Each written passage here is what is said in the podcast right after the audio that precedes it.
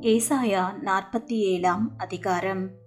Babylon குமாரத்தி ஆகிய கன்னிகையே நீ இறங்கி மண்ணிலே உட்காரு. கல்தேயரின் குமாரத்தியே தரையிலே உட்காரு. உனக்கு சிங்காசனம் இல்லை. நீ செருக்குக்காரியும் சுகசெல்வியும் என்று இனி அழைக்கப்படுவதில்லை. ஏந்திரத்தை எடுத்து மாவரை உன் முக்காட்டை நீக்கிவிடு. வெறுங்காலும் அம்மனத்துடையுமாய் ஆறுகளை கடந்து போ உன் நிர்வாணம் வெளிப்படும் உன் லச்சை காணப்படும். நான் ஒருவனையும் பாராமல் நீதியை சரிக்கட்டுவேன் எங்கள் மீட்பருடைய நாமம் இஸ்ரவேலின் பரிசுத்தராகிய சேனைகளுடைய கர்த்தர் என்பது. கல்தேயரின் குமாரத்தியே நீ அந்தகாரத்துக்குள் பிரவேசித்து மௌனமாய் உட்காரு. இனி நீ ராஜ்யங்களின் நாயகி என்று அழைக்கப்படுவதில்லை.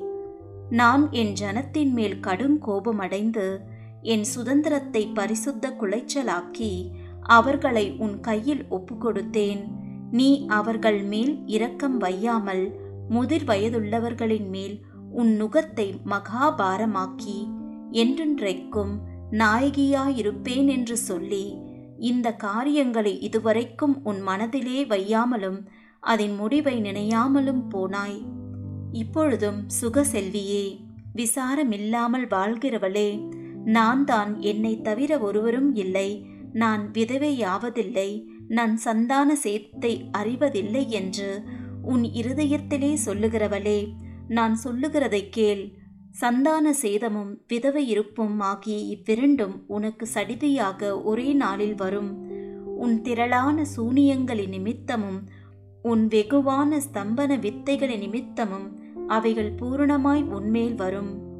உன் துன்மார்க்கத்திலே நீ திடநம்பிக்கையாயிருந்து என்னை பார்க்கிறவர் ஒருவரும் இல்லை என்றாய். உன் ஞானமும் உன் அறிவுமே உன்னை கெடுத்தது. நான் தான் என்னை தவிர ஒருவரும் இல்லை என்று உன் இருதயத்தில் எண்ணினாய். ஆகையால் தீங்கு உன்மேல் வரும். அது எங்கே இருந்து உதித்ததென்று நீ அறியாய். விக்கினம் உன்மேல் வரும். நீ அதை நிவர்த்தியாக்க மாட்டாய். நீ அறியாதபடிக்கு சடுதியாய் உண்டாகும் பாழ்கடிப்பு உன்மேல் வரும். நீ உன் சிறு வயது முதல் பிரயாசப்பட்டு பழகி வருகிற உன் ஸ்தம்பன வித்தைகளையும் உன் திரளான சூனியங்களையும் நீ அனுசரித்து நில். அவைகளால் உனக்கு பிரயோஜனம் உண்டோ? பலன் உண்டோ? பார்ப்போம். உன் திரளான யோசனைகளினால் நீ இழைத்து போனாய்.